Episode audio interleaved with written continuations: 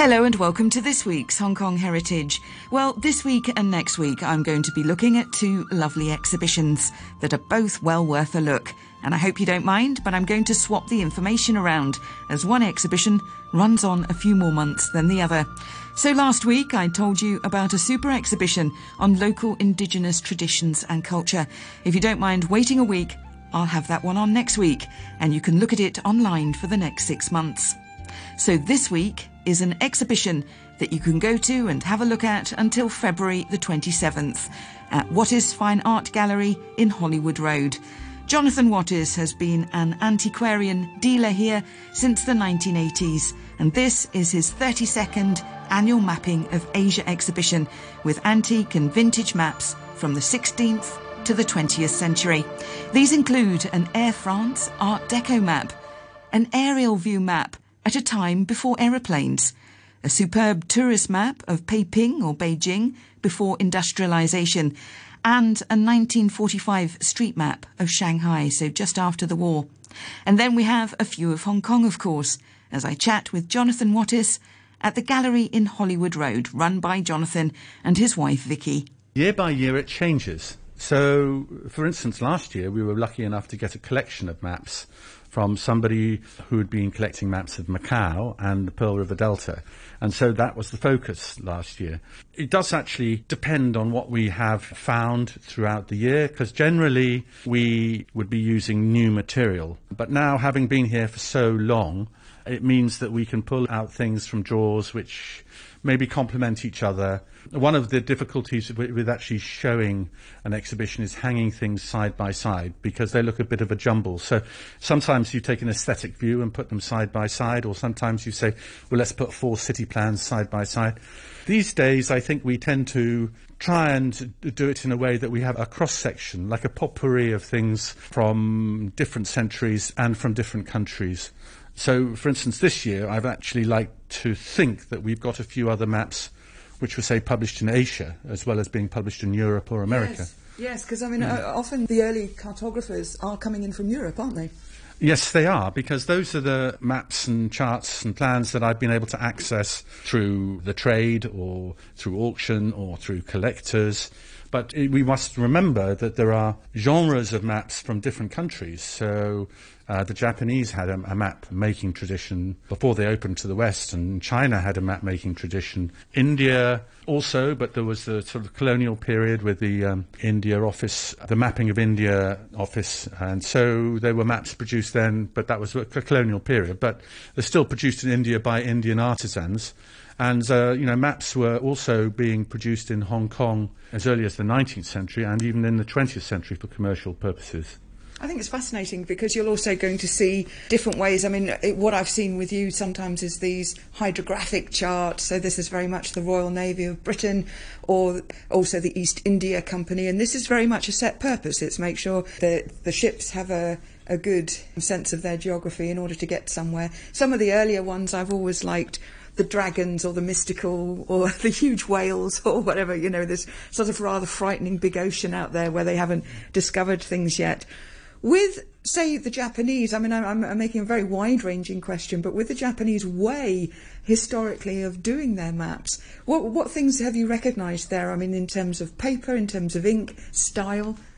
Well, uh, the Japanese have a very significant aesthetic. They have a very beautiful method of printing, and they use very vivid colours. So we, we know, for instance, that the Japanese made beautiful woodblock prints of people and landscapes, Mount Fuji, and uh, and these were influential uh, when when th- these were collected in Europe in the 19th century, and even collected the great artists like Van Gogh, who had a fantastic collection of, of Japanese woodblock prints. And that Did influenced really? him. Had amazing. There was a big collection at the Van Gogh Museum. There was an exhibition purely on his prints and its influence, which was on about three years ago in, in the Van Gogh Museum, which we fortunately visited. And there were so many prints, and he didn't necessarily have the best copy of them, but he had ones and examples by the great masters. Um, condition was another issue. Anyway, so there's this sense of the Japanese produced beautiful prints, and so that also crossed over into their maps. So you get these pretty looking maps, if you like, because they're beautifully printed. And, and mainly they're printed in, in, in woodblock, but sometimes also they use steel engraving. And then, then, of course, you'll get the more functional maps, which can be black and white, like the military maps can be black and white. Yeah. I find whenever I visit one of your exhibitions, I mean, there's so many different areas for me of, of joyful discovery in the sense that there'll be something that's rare that you've never seen before, which I won't trigger yet because I won't know that it's rare yet. Um, but also the beauty, literally, of, of some of these maps, which I have to say, maybe I'm shallow, but, but I sort of, think, oh, that looks nice on the wall. There'll be those that are coming in perhaps with a naval background who, who, who love the hydrographic chart. I'm always so impressed by these early explorers, how absolutely, I mean, I'd be absolutely terrified. You're doing everything by sextant and, and sun and, and uh, I don't know, sand in a jar. And, and also. And fathoms. Yes. uh, I just let, let, let you know that a fathom is a, a unit of measurement of depth and it is six feet. Oh, well done. We'll do that in inches and centimetres in, in, a minute. So today we're looking at uh, fine antique map charts and plans from 16th to the 20th century. And I'm going to jump right ahead because when I was looking through the maps and, and reading your brief, I see that you've got some Art Deco maps. Yes, I think that these pictorial maps have become very desirable, collectible, very much in fashion. There have been a number of books published on pictorial maps in the UK and in, in the US. I mean, Art Deco is, a, is, an art movement and a stylistic movement that comes about in the 20s and really runs into the 30s and still spills over into the 40s and, to, and then a little bit in the 50s. So 1920s to 1950s. Well, it's it's really caught. It's really 20s, 30s, but but it but it, its influence you know lingers a bit. So and where did it start off? Probably Europe and probably Paris. Certain designers. I mean, you get it in all, all manner of things. I mean, you get schools of art of that period, which are different schools of art, but you get it coming across in ceramics, and you get it in, in glass, and you get it in architecture. It's a period which is very rich in, in, in what it portrays. And it's also, you know, reflects a period of early movies and um, early jazz and ballet, and it goes across many art forms and, and music. So, you know, a number of designers were particularly influential at that time. René Lalique is a glassmaker. You know, th- these people were moving from the early 20th century and producing fantastic design. So with the maps, we get to the maps. There were people who were designing, for instance, let's go to the French side. Uh, Lu- Lucien Boucher, who was a French artist designer, produced maps for Air France. And he produced maps in the 30s which were basically showing the extent of the airline, how far reaching they were. So if you look at a map that was, say, produced for Air France in 35, 36, and then another one in 39, already changed considerably. But by 47, which we have a map over here, which we can show you, it was co- covering quite a significant part of the world. And this, this is a really beautiful map, uh, which Lucien Boucher did in 1947 for Air France and it's a sort of brown ground with these sort of orangey, reddy clouds, and and there's, you've got aeroplanes that are whizzing around the world, and you've got ships which are from galleons and and then steamships, and then Siamese barges. On the interior of, of the landmass, you've got people in native costume, but indigenous costumes, and you've got animals, bears in Russia, and I'm not sure that's a kangaroo. It might be a kangaroo in Australia and giraffe in Australia. That looks like an emu. Oh, it's it's an emu. It, you know, it's it's very very decorative. It's very beautiful. But um, how accurate? Well, it's it's the outline is is fairly accurate, but it's not a precise map. So it's an outline, and what it is doing, it's got these lines with dots showing where, you know, it, it originates in Paris, and then they go to wherever they go across Europe, short dots, and then it will also go to various parts of Africa ending up in Johannesburg, I think, and then also getting to Madagascar. Um, in terms of Asia, it comes through India, and then it comes to Saigon, and it actually goes up to Hong Kong, and it goes up to Tokyo. Because you've got also you've got um, uh, you know uh, what looks like a liner going across in the middle, um, but down the bottom you've got sort of almost like a steamship with sails. Lovely thing. But I mean, is that you know it's 1947? So is there a little bit of nostalgia coming into here? I think there's a lot of nostalgia in this, and I mean you know it's a history of a travel going on in there. And this would have been used as a travel poster or Yes, souvenir. It's or- like you know, travel with Air France and see the world. Yeah. So you've got Art Deco, but let's me. So I've, I've swung you to 1947. Take me right well, back. Well, I was just going to show you. Then that there was another map that we we had. Uh, was was another one by Lucien Boucher, which was actually 1952, but they're very much in that style, Yeah. which was a double hemisphere map of the world, um, and it was only five years later. But in this, he's copied uh, like a, a 17th century Dutch map of the world in style, but he's put all these figures around it, and, and then you've got these twin hemispheres, and then you've got again ships and boats and plants, but it's basically on a red ground and very blue. So the colour scheme is completely different, but very stylised. And if you go to his 30s maps, I remember there was one on this beautiful blue ground.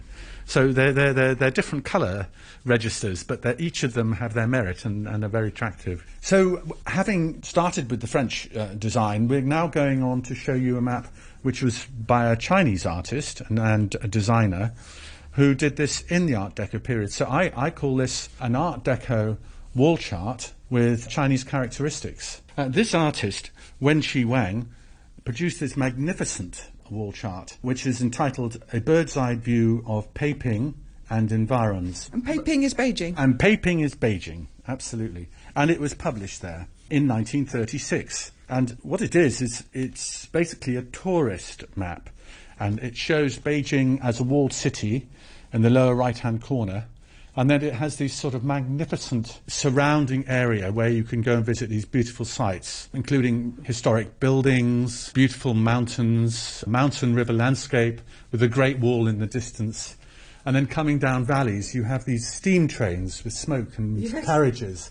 And these trains seem to appear in, in many different places. It's interesting. Ah. I mean, 1936. It's a nationalist period in China. So, but it's interesting because you've got this, sort of pictorial aspect, as you say, of these pagodas and also the mountains and these routes, and then you've got modernity in the form of steam trains and a couple of factories outside as well. And there's an index at the bottom of the map. And so 214 and 215 show us workshops of Peiping Hankow Railway. Oh, so wow, and also, of course- the railway works there, yeah.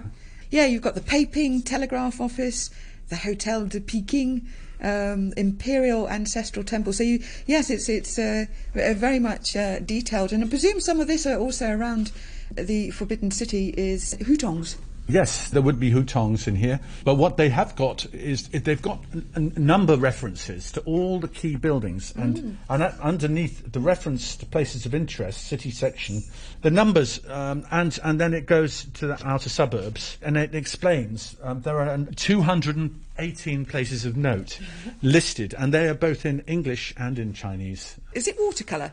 It is printed colour.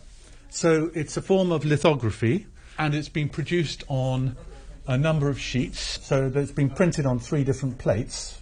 But it's a beautiful thing. It's, Isn't it just? Yeah. But also amazing to look at it. if this is supposed to be 1936, it's like if you think about how it would sprawl out now. I mean, it's very rural looking. Oh, it's, it is. I mean, beyond the city walls, uh, it's very green and lush, and there's very little beyond the wall, except for little pockets of buildings, um, and then a few trees, and then the waterways, of course, are still there. So what you have is the waterways and canals and rivers depicted, which is the old way of travel. But what they're showing are the railways, and uh, the railways coming into the inner part of the city, which was the well, it was the present and future. So this is a sort of a tourist plan of Beijing. Do you actually have other city plans here in, as part of your exhibition? Yes, we do. So I'd like to take you over this side. This is a map of Yedo or Tokyo, and it's uh, late 19th century, about 1880. And this one, unusually, is is steel engraving because uh, most of the prints that I see um, from this time from Japan are, are woodblock. But it's very, very colourful, lovely greens and pinks and uh, reds. So it's a detailed city plan showing the river and the, the city and the palace in the middle. And then on the outside, in black and white, you have the major sites which are depicted It's a, it's a completely different style, but as you say, the, the detail. Uh, are these lithographs? Steel. Well, these are steel, little vignettes. Yeah, yes. yeah, the vignettes around the side are. Yeah, there's some in something that is. How big would that be? But it's it's not a large uh, piece, and uh, yet it's got a mass load of detail in it.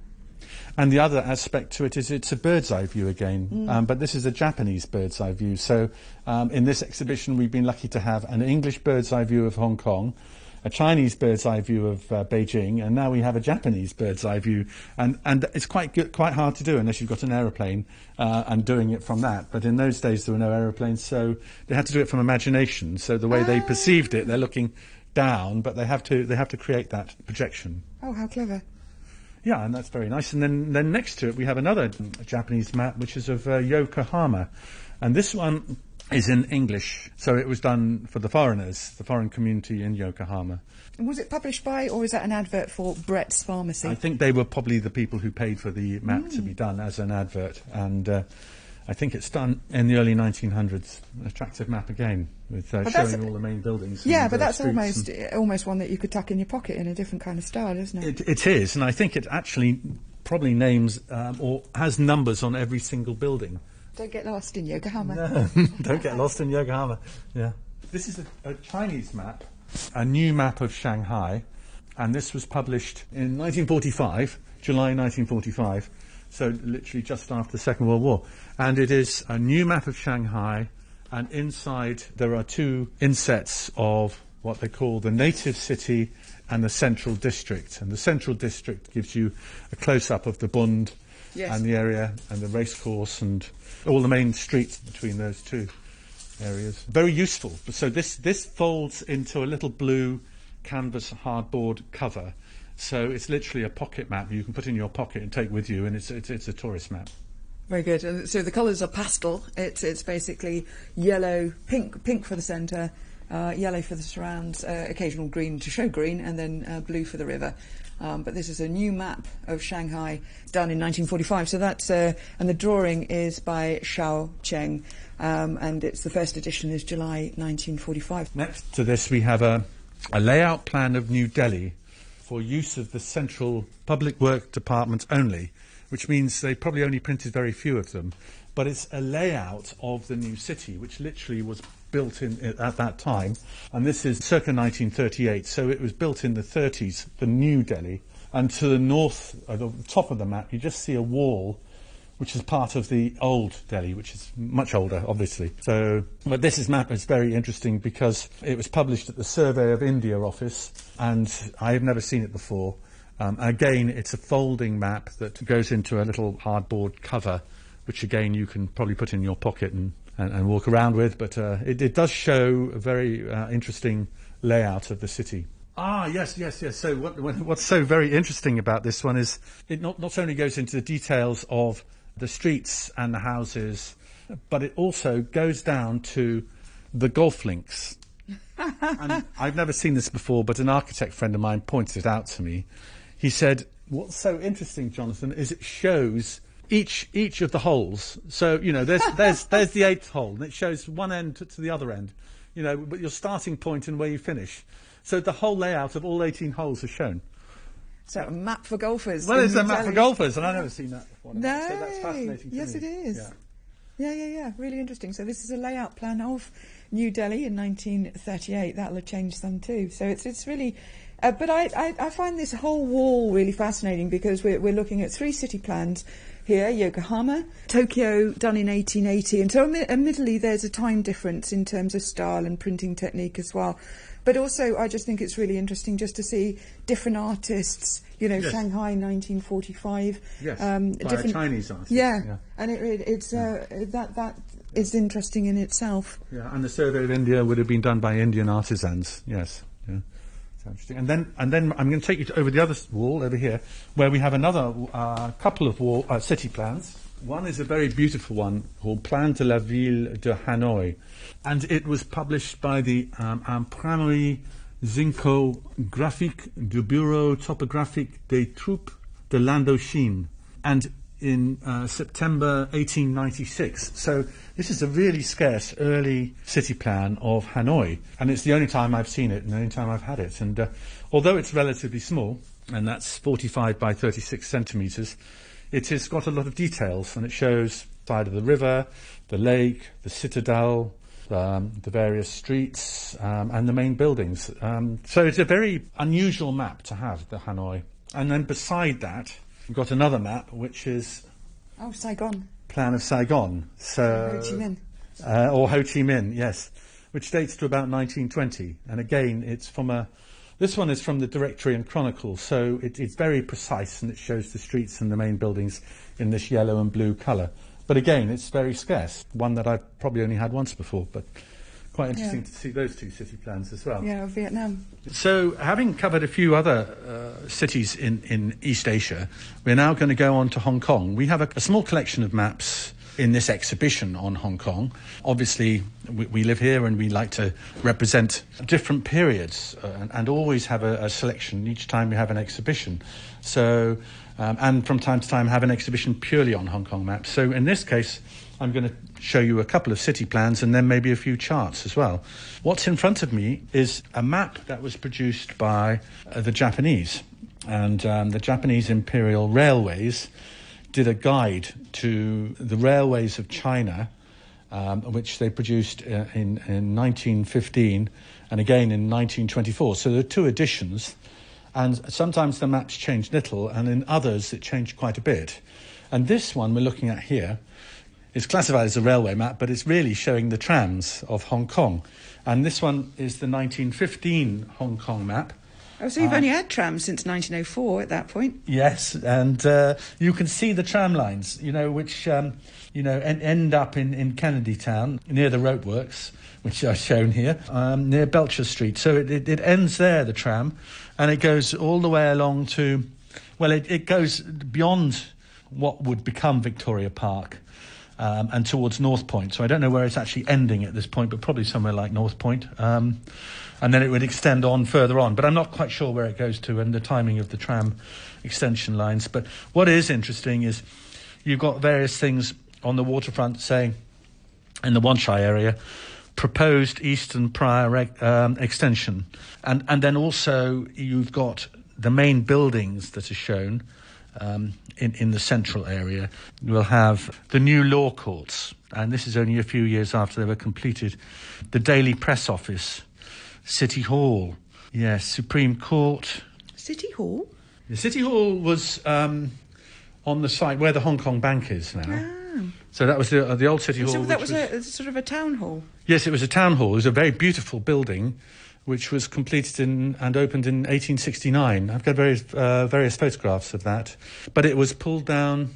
I think when they were building the the uh, Hong Kong Shanghai Bank of the 1930s. That's on that site, I think. Okay. Yeah. Oh, of course, because City Hall, when you said it, I was like, oh, I'm thinking of the, the sort of theatre place in 1962. Well, uh, yeah, because that was absolutely that was that was built around that Yeah. time on, on nearer the waterfront or on the waterfront at that time. So this City Hall, did it have more of a town hall function?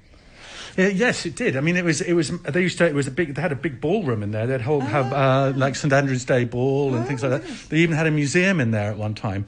So it's a very grand building with a big fountain out the front, and opposite was this arcade called the Beaconsfield Arcade, which was wonderful. I'd was rather loved to have gone there. Yeah.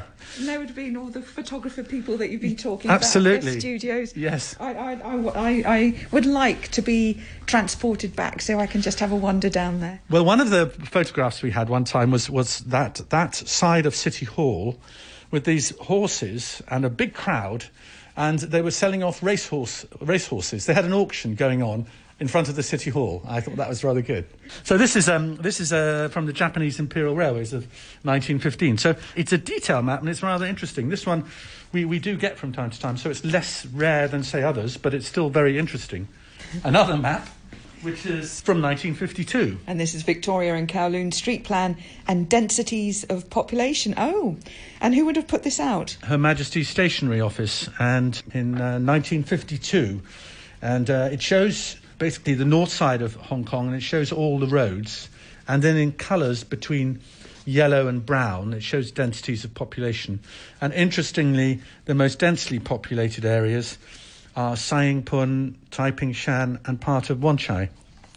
Yeah, so absolutely on the Hong Kong Island side when you go over to Kowloon. So it varies from, as as uh, Jonathan's just said, you have this colour scheme going from a darker brown right through to a pale yellow, and it's it's five sections that go from the top one with the the, the most densely populated areas is 1,200 to 2,000 persons per acre, which is also interesting as a geographical reference, and. Um, and then the, the one at the bottom is uh, below 200 person, or the one at the top is below 200 persons per acre.